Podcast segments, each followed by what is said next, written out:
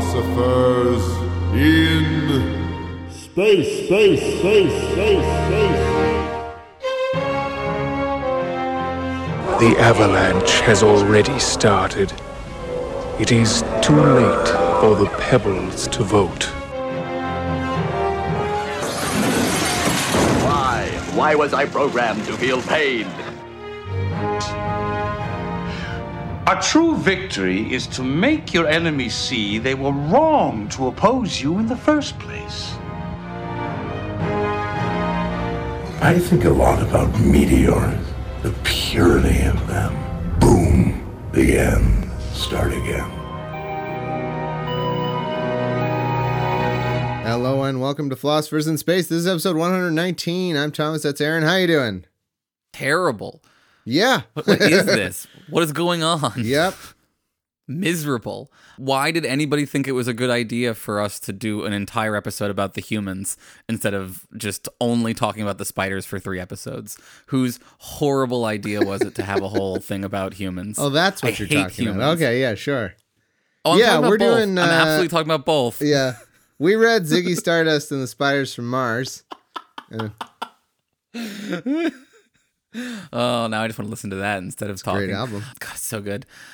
Uh, yeah, so we, uh, for some reason, past me, who's a terrible human being who should be despised by everyone, decided that we would follow the structure of the book and do a spider episode and then do like the human plot line and then tie them together in the end, which means that we have to talk about the lamest Yeah. part of the book for an entire episode. Uh, Humans. that's You can't even We're have sex do. with them. Like, what the heck? Why would you even bother? What is the point? What possible to- good could to come cut that from for the having sex show. with other humans? no, we're leaving it in. Look, Aaron's really all in. into Portia. That's the joke. We get yeah, okay. But there's a lot of not really good Portia, stuff to talk about. you know, not just Bianca, Portia too. Yeah, not just Portia. Every iteration of Portia. Oh yeah, Bianca. Bianca. You know, maybe Fabian. I'm not. I'm not closing any doors here. Uh, good stuff. I, there, there's a lot of cool stuff that I'm going to try my best to remember that I'm sure Aaron will clarify for this one because this book is great and you should read it. But if you don't want to, or you already did, or either way, you're going to keep listening, we're going to hop in the exposition zone. You're traveling through another dimension beyond that which is known to podcasters. It is the middle ground between fair use and copyright infringement, between ordinary fanboying and meaningful analysis. It is the exposition zone. Okay, so we're not talking spiders. We're talking about uh so after we talked about the AI, uh, we talked about um that how that kind of fused um Mhm. and that's Kern and Mhm. she becomes like this terrifying, you know, human AI hybrid death satellite. it's pretty cool. Yep. That you know what? Pretty That's cool. how I want to go actually. Can I just become an orbiting Well, that's good to know. I was Yeah. actually curious to ask where you wanted to be in this particular nightmare. if you have to actually exist, because I know your first answer is I want to jump headfirst into the fire. Yeah. But like saving that, ex- yeah, answer, yeah. So you, you you lean towards current satellite of doom. Yeah, it's not bad. I al- also like the idea of just hopping in the cryo freeze right about now and just never Mm-hmm. getting out of it. Like, uh, just I'll hop in the cryo freeze, and you know what? I'll put one condition. I'll be like, wake me up if and only if they're just pure utopia. Like, if you solve all these problems, and Everything is literally everything is great. I don't care how. I'm not. You know. I'm not a stickler for the method. I don't care if we're all drugged. I don't care if it's genetic engineering, whatever it is, one way or the other. If we get to that point, wake me up. If not, eh, I'll be part of the show. I think at that point, I think at that point the satellite would just program the uh, hedonism box, Mm. and you'd just be in your hedonism AI, and it would tell you that you had woken up into the utopia. right. But in actuality, this uh, death satellite that I'm talking about with mm-hmm. Kern is not a great place because she's kind of doing battle with the AI, and she's not. She's like kind of going a little insane and can't mm-hmm. can't get control of herself. So that's kind of terrifying, actually. But the mm-hmm. death satellite part is cool. So, and one of the reasons I'm mentioning that she's a death satellite, and I, I think we didn't mention this last time, mainly, you know, all the spiders. But one, one cool part of this book that I like is that Kern, but we introduced Kern immediately, you know, and she had the um, the failed attempt to, to do the whole terraforming because of the terrorists from Contact, all that stuff. But that happened a long time ago, and she was actually part of what is kind of known as like the ancient people, essentially. Like that technology is a lot higher. It's reverse of what you would think. The ancient technology is uh, actually way far more advanced. It's a typical like Breath of the Wild situation or something. And uh, so uh, the reason I bring it up is Ch- chariot of the gods if we're the gods, right? Yeah. It's the same. Yeah. the reason I bring it up is um, when some new humans come along because I don't know refugees, I guess, from the Great Earth Wars or something. Um, they are looking for a place to you know restart humanity or something, and they believe that this Kern's world is going to be a you know nice terraformed planet that all worked out, and there'd be uh, monkey butlers and stuff. But uh, little do they know that didn't work. And because Kern, the satellite, is like, you know, doing battle with the AI and all that stuff, um, the satellite is very protective of this world and doesn't think and doesn't want anyone to interrupt it until, uh, you know, Kern gets the signal from the home planet that like it's all worked. Because the idea is, you know, I think we mentioned this last time. The idea is they evolve, you know, according to the virus thingy, and then they get to the point where they can communicate and they'll respond to the message, and that tells the Kern bot that uh, this, the the planet is ready. And because Kern bot is a Kernbot, Kern is Kern bot is programmed to not let anything happen until that happens. So these poor humans, starving humans, are like, please, can we go rest our weary traveling, space traveling heads on your planet? And Kernbot uh, 2000, the death satellite, is like, F no. Not only no, but F no. And says, like, I am no going room to. at the inn. Yeah. I'm going to blast the heck out of your little tin can if you don't get out of my Kern's world system. And so that's uh, that's the start of kind of the conflict of this section, I believe, right?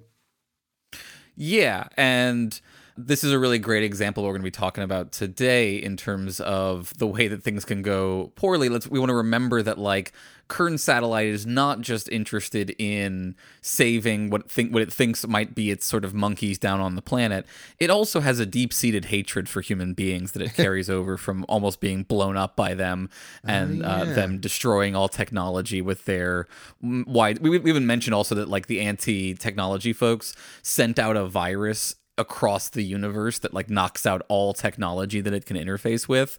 So like everything gets destroyed technologically and we find out what we'll find out about that later in the story. Kern survives because she's part uh, she's blended with the the machine. Yeah. Um, but you know, Kern like has a specific reason for not wanting humans to land on this planet. She thinks humans are awful, just like straight up horrible. Like me, Kern and I we agree on this topic, and so both think that that the, the humans can can stuff it, right? Yeah. And so they try to see what they can do. They're they're you know they're considering their options. Can they try to fight this satellite? But the thing is, it's so much more technologically advanced. That doesn't seem like a good idea. And uh, so what what are we gonna what what level of granularity do you want to get down to here? They do eventually. She so Kern wants them to go check out this other planet. Like, hey, can't come to my planet, but here's this other one that should have been terraformed. Go to that one. And we should point out about these uh, space dwellers here, these these space refugees. They've been doing the in and out of cryosleep kind of thing, and the perspective we get from that ship is a dude named Holsten, who we keep you know being like reintroduced to in in him being like wrestled out of cryosleep and peop- not knowing where he is or who the people are or what. Gener- and there are also people um, who have been just maintaining the ship. Like not everybody can go to cryosleep. Obviously, the I think the cryosleep is kind of reserved for like the higher ups, right, or like peop important people. Because I think Well, yeah, a, it, it gets complicated. yeah. right? There- there- I think Originally, it was everybody. A bit of a class battle about that later, but I, I could be misremembering. But anyway, point is, this guy keeps getting woken back up, doesn't know where he is, and uh, so that's that's been kind of the dynamic on the ship.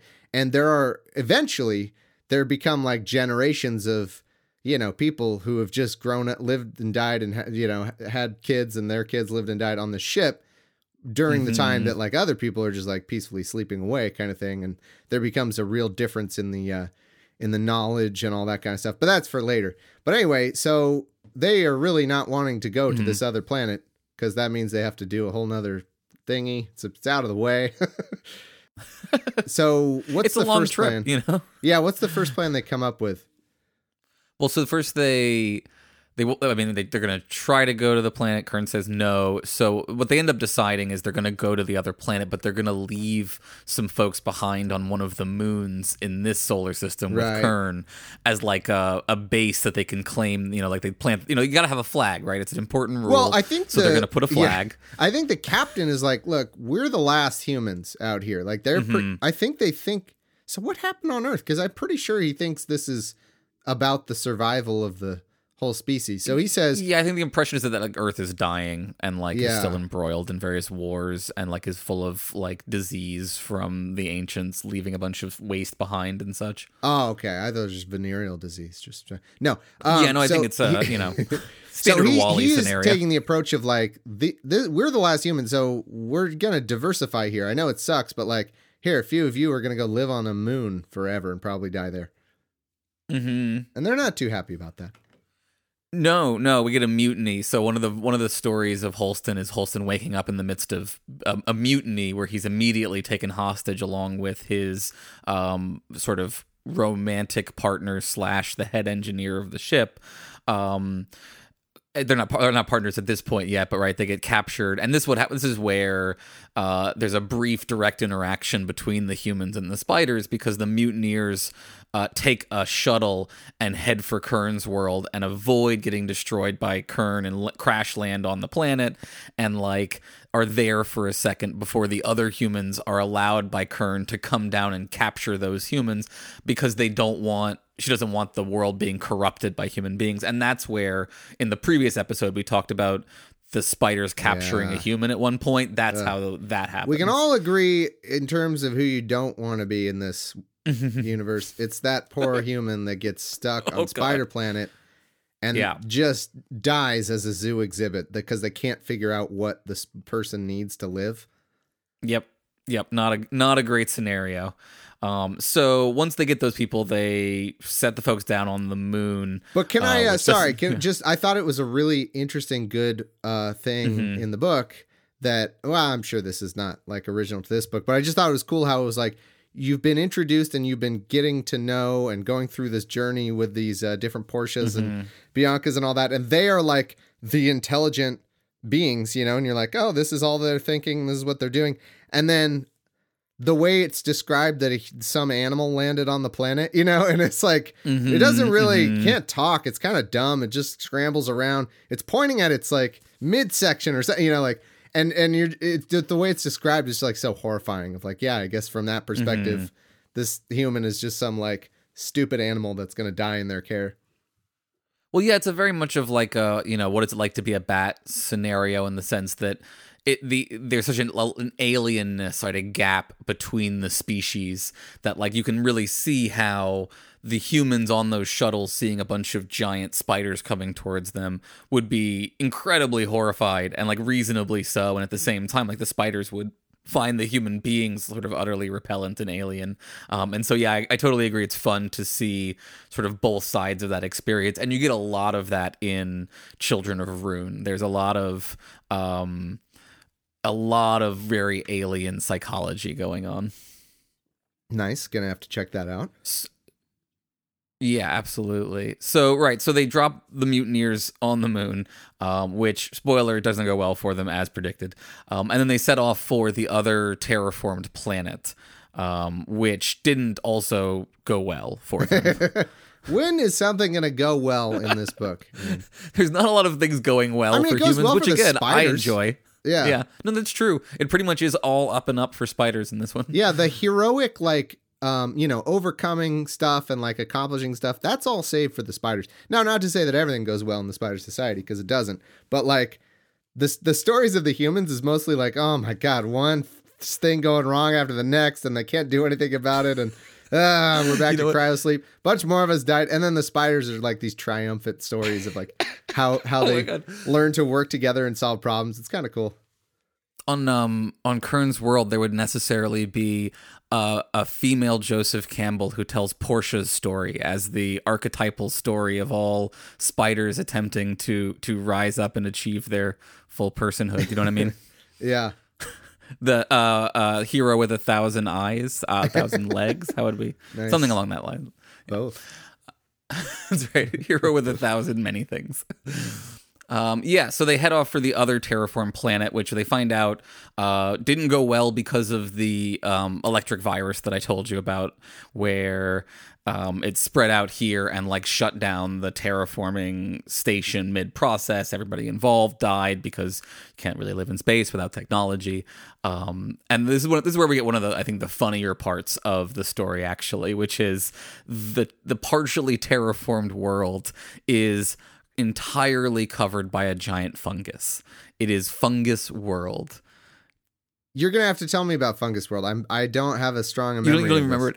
Yeah. Fungus World to me was it was so funny. I mean, just like it's described as this again a very alien landscape of like giant spore towers and like huge clumps of gray fungus and stuff just growing everywhere and like it looks like it has like land masses and things but they're really just different shaped pieces of fungus and stuff So Um, that's it's not super funny Unless you're Yeah. like, you know, the Mario Brothers. Maybe they could have left them there. But I love I love in the choice between do we try to fight a highly advanced human satellite Terrifying. hybrid? By the way, the spiders are huge too. They're not normal sized Ter- spiders. right, right, right. Trying to burn out a world's worth of Gigantic intelligent spiders. Razor blade, uh, metal, like outfitted Mm-hmm, giant death spiders or fungus Or- world. one fungus boy, just one. Do not screw with mitochlor mitochlor. Uh, what are they called? Oh, man. Mi- midichlorians? No. No, What do you go for? uh, uh, mic- Mitochondria? Uh, mitoc- no, it's not mitochondria. What are they called? Uh, I don't know. My, mitocemia. There's, there's some technical term Oh, for fungus. okay. Anyway, fungus boys, the best. just you look at a whole planet of fungus and you're like, nope, nope, just can't. Can't yeah, I take it. It's like that. I don't know. There's no oxygen or something. I mean, there's Right, you obviously probably just have not- terraforming yeah, they issues, can't- they- yeah. when you didn't finish the terraforming process, I'm guessing it's, less about the hmm. fungus and more about the lack of anything for them to live on. I think I like to think that you just look at the fungus boy and you're like, nope, it's like it's like the Rick and Morty where it's like everything's on the cob. It's like that situation. It's all cob. Yeah. So they salvage what they can from this ship. And again, like it took them a really long time to get here. I think we re- really do want to reiterate mm-hmm. the the epic time scale that's going Right. on while the you know the spiders are evolving generationally over and over and over like these humans there's a bunch of them in the cryo sleep and the sh- like the ship is slowly failing so they're repeatedly like basically what happens is on the ship the leader uh Guyen um gets more older and paranoid as like the thing is falling apart and he feels compelled to like keep it together himself and so he creates a race of humans on the ship whose job it is to maintain the ship and also worship him as a right? god yeah, Yeah, he he creates cre- a cult yep there's absolutely like- a ship cult He's like, I know there's a tool for every job. Uh, let's see. Can't use a hammer or screwdriver. This I know. Create an entire cult of people who live and die on the ship, believing what I Yep. want them to believe. That's the tool Yep. for this job.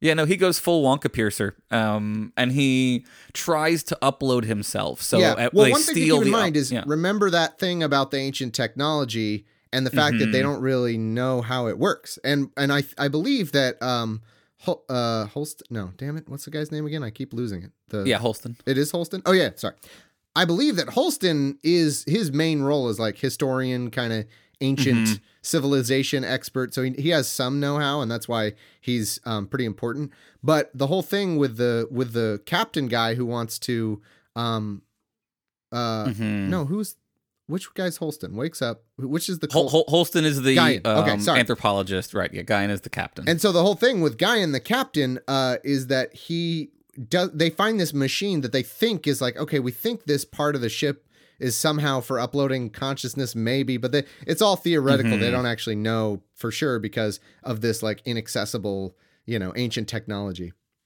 Yeah, they basically take the equipment set up from Jim Carrey's um, Riddler and steal it from the ancients and plug it into the the uh, ship. And he basically like thinks that he's gonna upload himself and become the god in the machine and control the ship Yeah. and bring it to its final destination. Um, yeah, and so Holsten and his um, partner Lain, uh, who's the female chief engineer, uh, conspire and uh, prevent that, try to prevent that from happening. But it actually sort of like somewhat happens, and he ends like they end up with weird copies of Guyen inside the machine. Yeah. Uh, there's so much. There's so much good transhumanism in this. So you've got, so you now have on the ship, right, a cult of weird, sort of slightly human uh, engineer people whose job it is to like live on the ship and keep it a, keep it afloat essentially. Um, and then you have the the original crew who've been kept in these stasis pods over and over again. Um, and now you have an uploaded weirdly copying Ghost in the Machine consciousness. So yeah, that's that's what's going on for the humans. Yep. It's going really great. Yeah. you know, that about sums it up. And they at this point they and turn by the way, around. they get back Yeah. Finally to Kern around Kern, and the people in the moon colony all died. everybody's dead. that Yeah. didn't work. So for sure, everybody's dead. Um, and that'll bring us to our wonderful climax of the story, which isn't for me probably it is it is to it is for me what um Anathem's ending was for Noah. It is, I think, may, you know, maybe the strongest. And what I realized actually as I was rereading Children of Time, Children of Time is very, very similar to Anathem as a plot. If you actually look at it, there is a lot of weird similarities. Yep. Cultures that are built on the ruins of ancient, more technologically advanced uh, civilizations. And and specifically in the climax, I will, I, don't want to give it away because we're going to talk about it next time, but remind me next time and we'll talk about how it really is a very, very similar story to the ending of Anathem. Huh. So I think we should talk some philosophy then, yeah? Yeah, I think uh, that that should. So we've done twenty minutes of exposition, so I think we should I think do we've- we can twenty minutes of it. philosophy. Yeah. there's a lot of good content in this book. Um, so yeah, so this time I want to talk about uh, something that I teased actually back when we did the episode uploaded, the television show, which is you know we talked some in that episode about the way that things could not go well, right? Could go poorly when it comes to uploading of human consciousness. Um, and I wanted to dive a little bit more into that, given that I think this book gives us two really wonderful examples of sort of the way that human upload hybridization with uh, computers could go very very poorly um, and i want to context i want to put this in the context of talking about a kind of technology that i first read about when i was working on super intelligence by nick bostrom which is it's it's, it's called neuromorphic types of technology. And so, what neuromorphic technically just means is any system that attempts to mimic biological functionality in some kind of way. So, it tries to essentially mimic what our brain does. Right, Um, okay. Now, as far as I can tell, this term is used to refer both to software that mimics our brain in various ways and pieces of hardware that mimic our brain in various ways. Um, so, So is that like the distinction between on one hand you can hypothetically build uh you know I can I Mm-hmm. can build a Mac by getting all the Mac parts and running the OS or I can maybe use one of those like VR whatever they're called those little things where you can like run the Mac software on your PC even though you don't Mm-hmm. have the underlying uh hardware is it like that kind of distinction Yeah. Yeah, exactly. So, right. So, you can think of this in like two kinds of examples, right? So, one would be a situation where we try to build like a computer chip that mimics the physical structure of neurons in some Mm-hmm. way that is meaningfully that meaningfully increases the computational capacity. It feels like we're from nowhere near chip. that, right? Like, Well, there there are people who are working on this. There's a lot of money being poured into it. There are a lot of much smarter people than me doing it, you know, work trying Yeah. to see if this, so like something. It is still, I think, in the very theoretical, hypothetical. Like we're we're beginning to like create things that act a little bit like neurons in some ways that are interesting and useful, Right. maybe.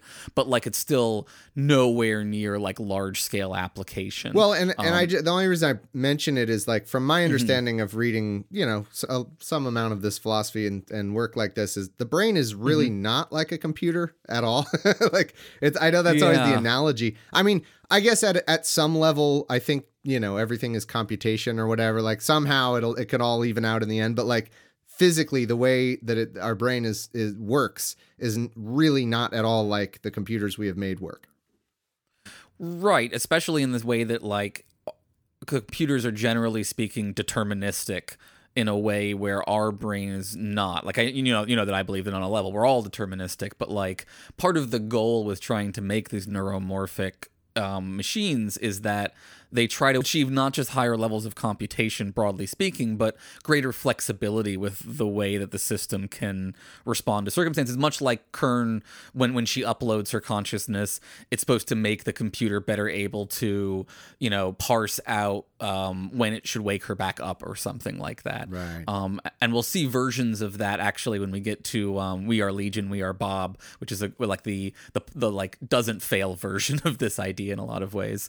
Um, but uh, yeah, I want to sort of set aside a little bit the hardware version of this because a I don't feel like I'm I'm nearly well versed enough on the hardware to understand how reliable or like whether it's actually going to become useful and like focus on the software version, which is the like neural nets or sort of you know uh, on a much more advanced level what Bostrom argues is that on the path towards fully uploaded uh, whole brain emulation, as we've talked about before, right? You're going to go through a period of neuromorphic where you're going to create uh, computer entities, software that um, mimics my you know mimics the substrates or mimics the nature of neurons in various ways but isn't like a perfect replication of it. And he's particularly concerned about what happens during that phase and i think that's a very reasonable thing to be concerned about um, now, I just want to actually mention one more thing um, as a good historic reference for the hardware version, and then I'll leave the hardware version off. Is in the Chinese room paper that we talked about way back when, when we did that that paper and Yeah. um, Ex Machina, right? Um, he gives an example of a classic example of what I would think of as neuromorphic hardware, which he says, imagine the Chinese room done as a series of really complicated water pipes, where you turn on off and on the water pipes based on the signal, and the water pipes sort of mimic the behavior of neurons in the brain, and the shifting of those water pipes eventually gives you your answer, right? And he then goes on to explain why that would not be a why, why we shouldn't reasonably then assume that that version of the Chinese room has sentience, right? Has phenomenal consciousness or understands the meaning of its I mean, concepts. is that essentially substrate chauvinism then? Well, so not necessarily, right? So uh, what he's saying is it the physical so so the the the structural design of the neurons is neither necessary nor sufficient as a condition for consciousness, is the way that I think we would want to put this, um, because what really matters is the causal capacities of the system. And the causal capacities of the system could be instantiated in a variety of things, including things that do not mimic our neurons in any way.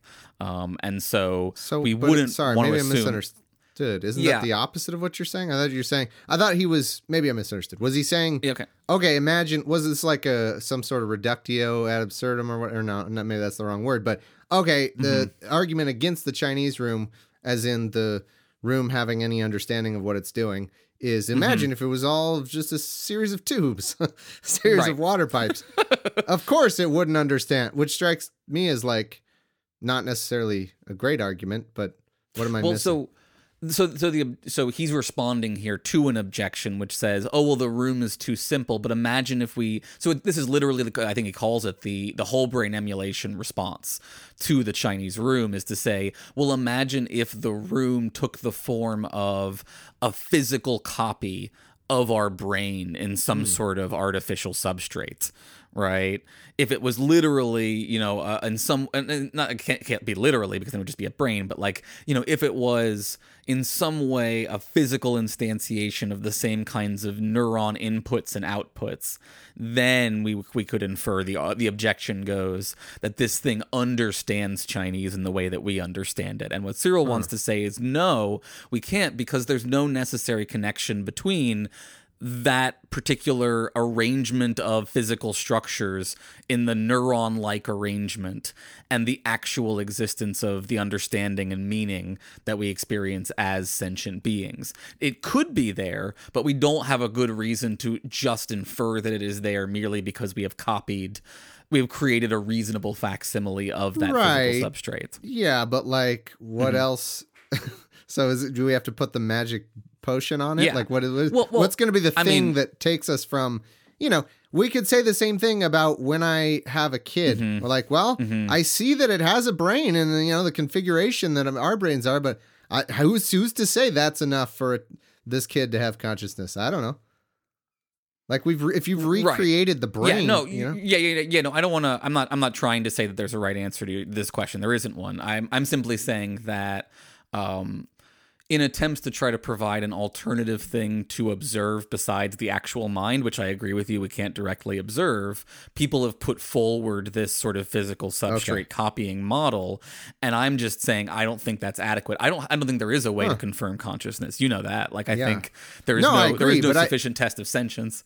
Um, so so basically, all I wanted all I wanted to point out here was that like, um, you know, the fit there there is the there are these sort of traditional examples of the physical neuromorphic system, but I think generally speaking, the idea of a computer program rather than the hardware copying the the way that neurons fire is maybe the more interesting place to go to talk about this stuff.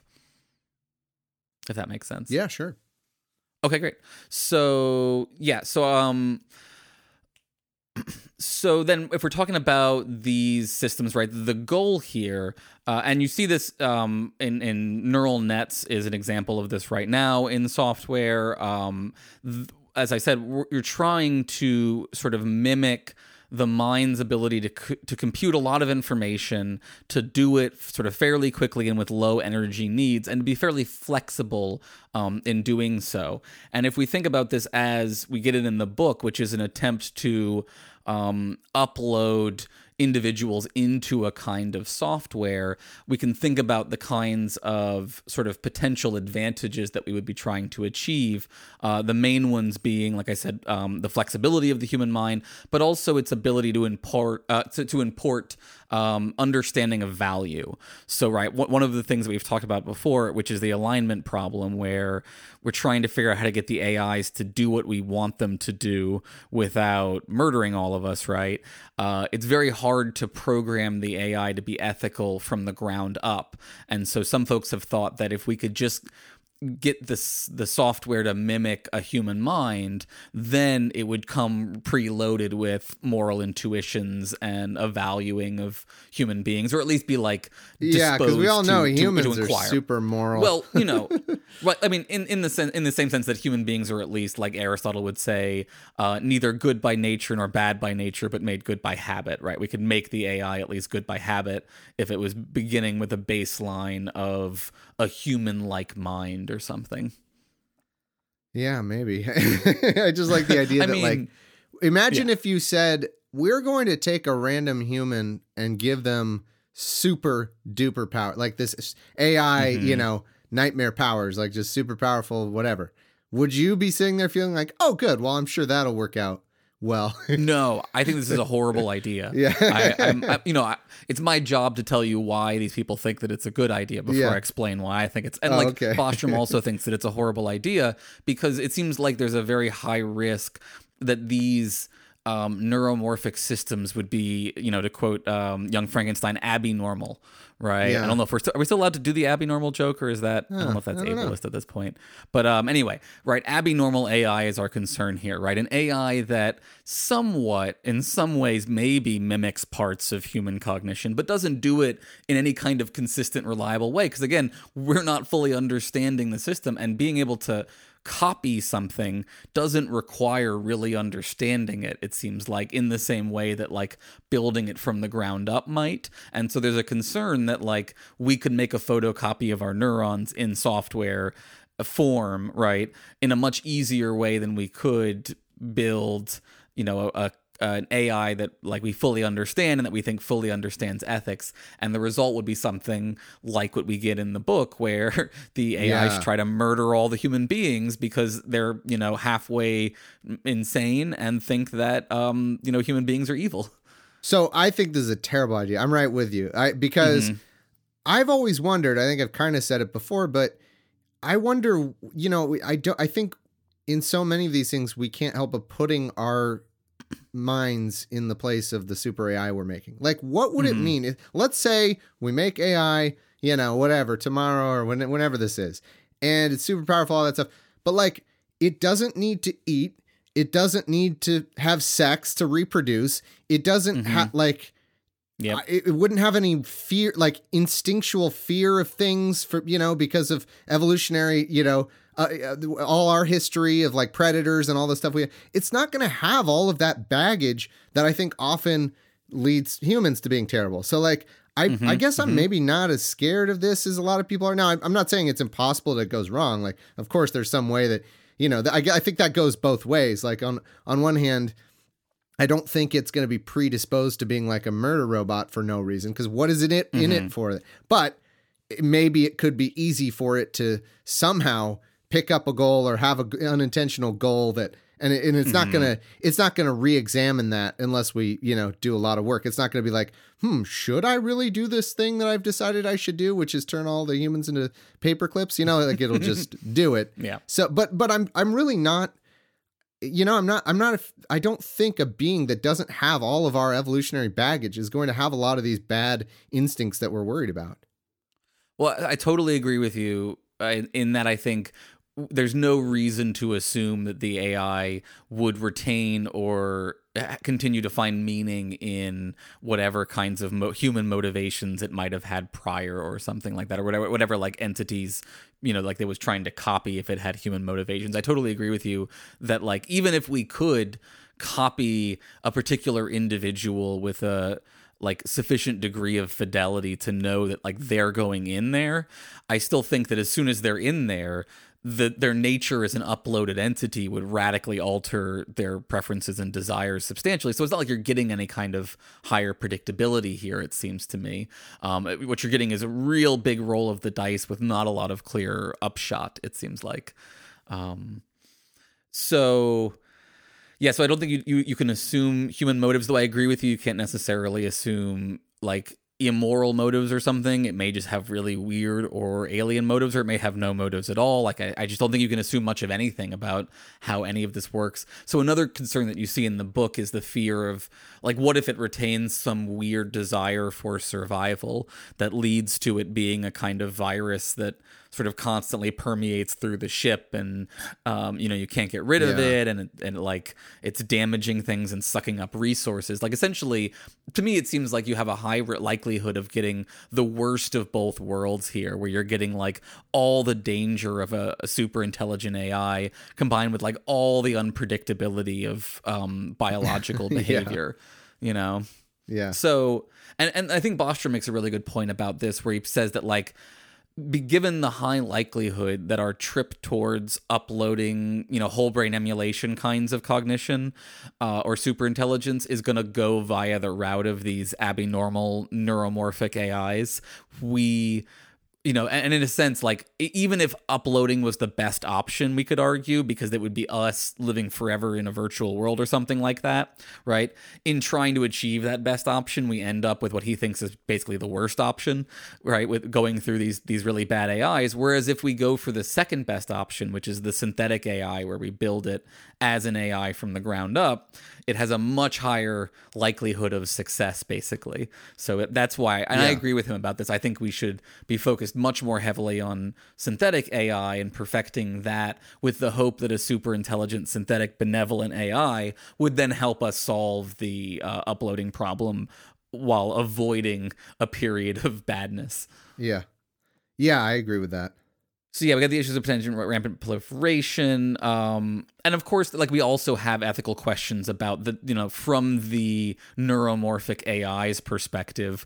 Is this thing sentient? Does it suffer? How do we know? Are we accidentally creating something that's just like you know is literally the story? You know, I can I I, I have no mouth and must scream, um, and like does it have rights? Do we, you know, how how what is it what kind of the like mix of technology and um you know if it mimics a mind effectively are we effectively going to end up having to give it rights i think is another question that shows up here Yeah.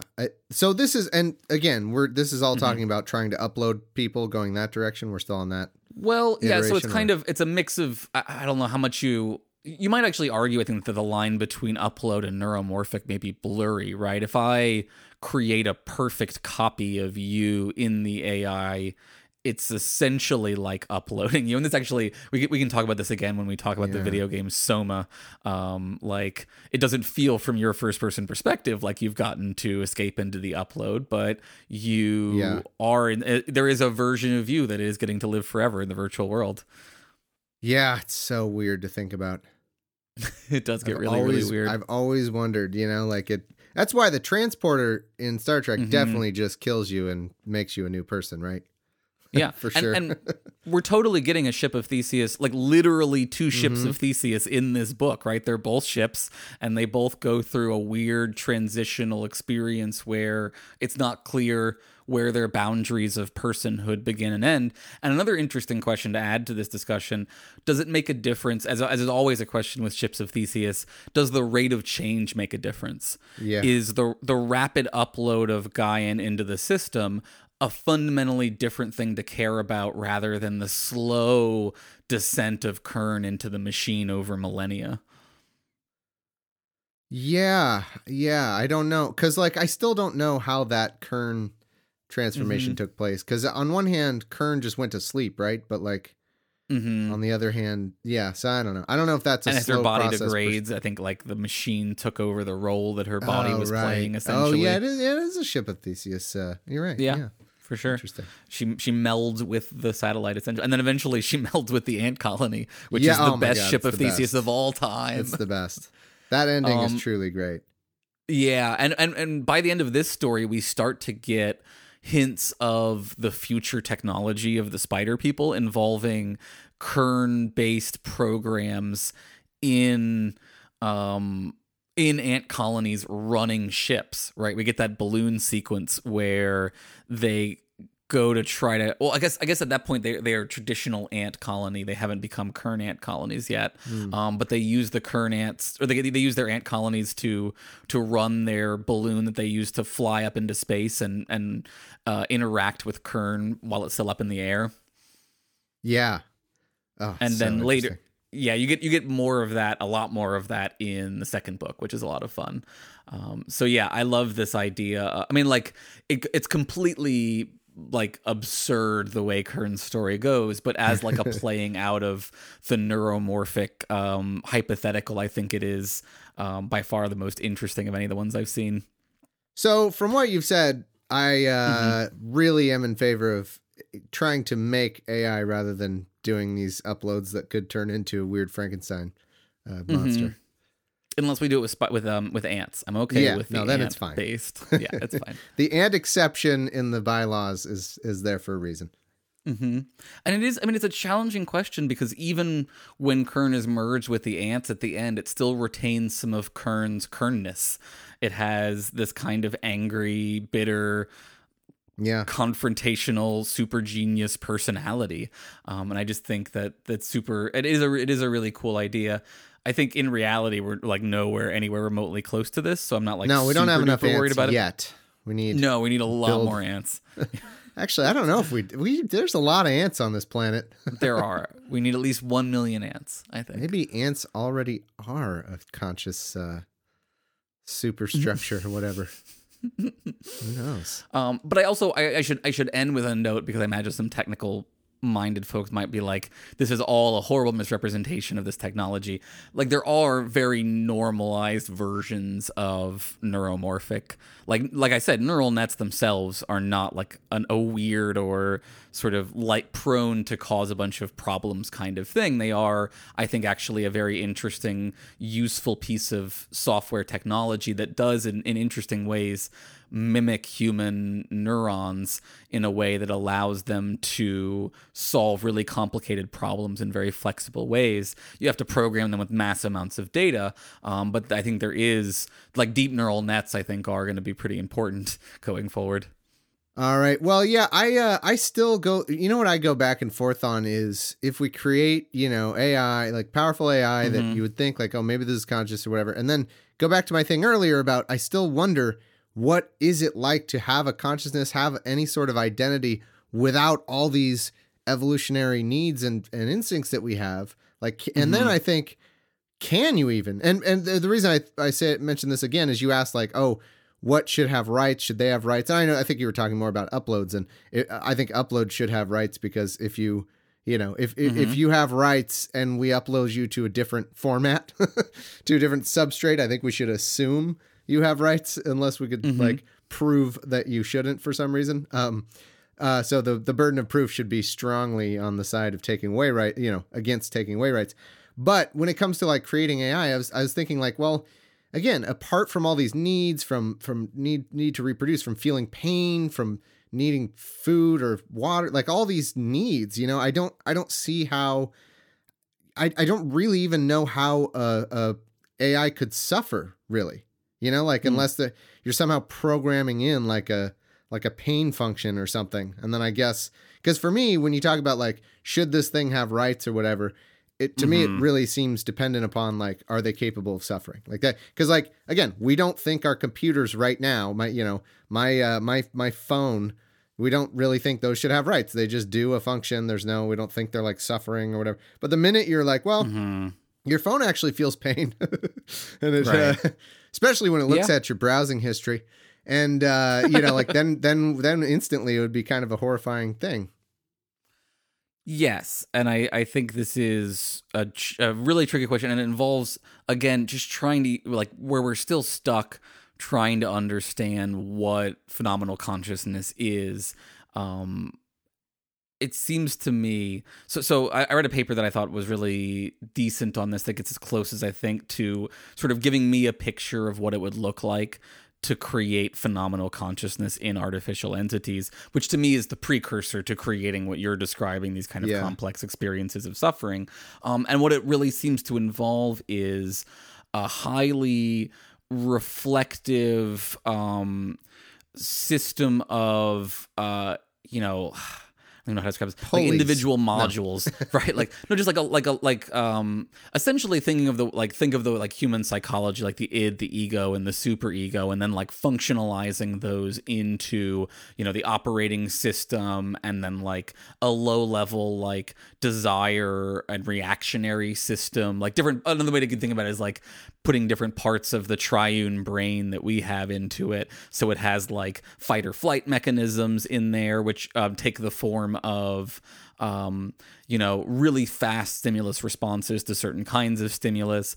And and what they essentially argue is that if you have enough reflexivity, if it's enough of like the metacognitive functions can look at the other systems and can be influenced by the other systems. So like there's enough interaction between all of these like internal systems that that would effectively be as close as you know like indistinguishable from phenomenal consciousness right? And it's it's really really tricky in my head. I i really struggle with this because eh, are we then just saying that like the illusionists end up all being right and like the functionalists all end up being right? Because if you have sort of got enough internal functional causal interaction then like that is all there is to the you know the guy sitting inside of the cartesian theater inside of all of our heads right um, but I don't know. I, I like. I really don't know because I could also really genuinely imagine that you could have a system like that that does all of that internal reflexivity stuff, and still isn't like there's still nobody experiencing it. Right? There's still Yeah. no one for whom it's like to be that machine experiencing all of that reflexive cognitive behavior. it's a hard problem Oh, it's so hard. It's the hardest. I need Portia to help me with it.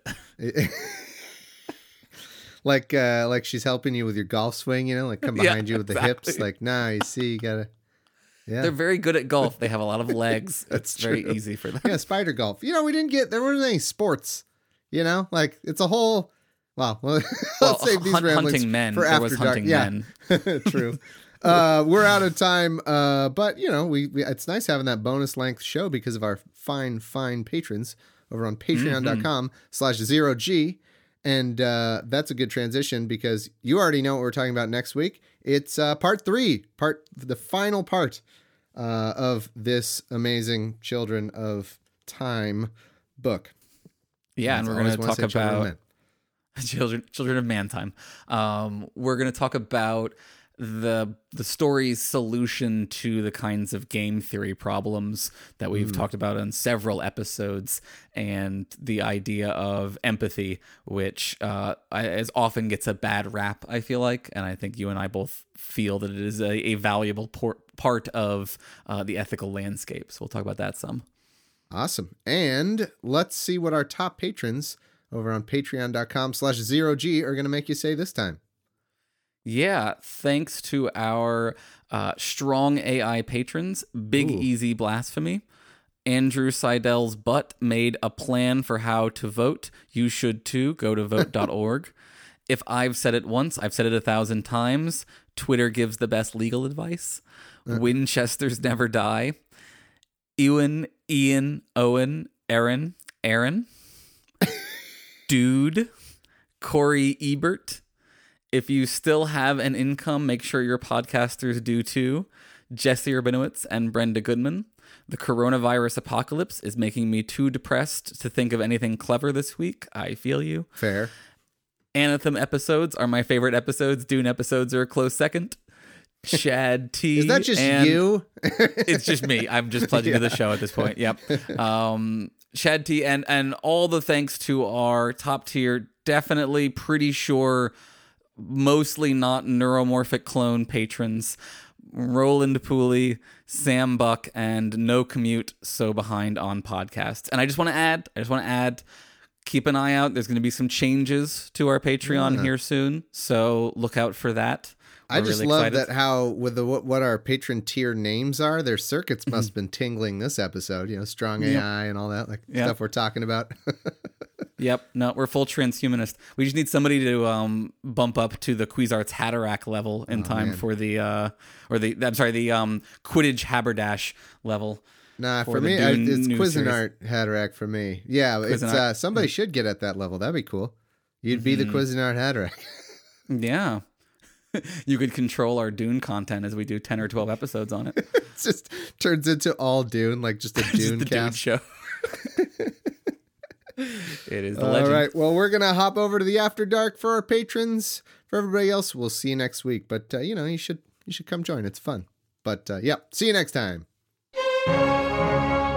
Has been a burst transmission of Philosophers in Space.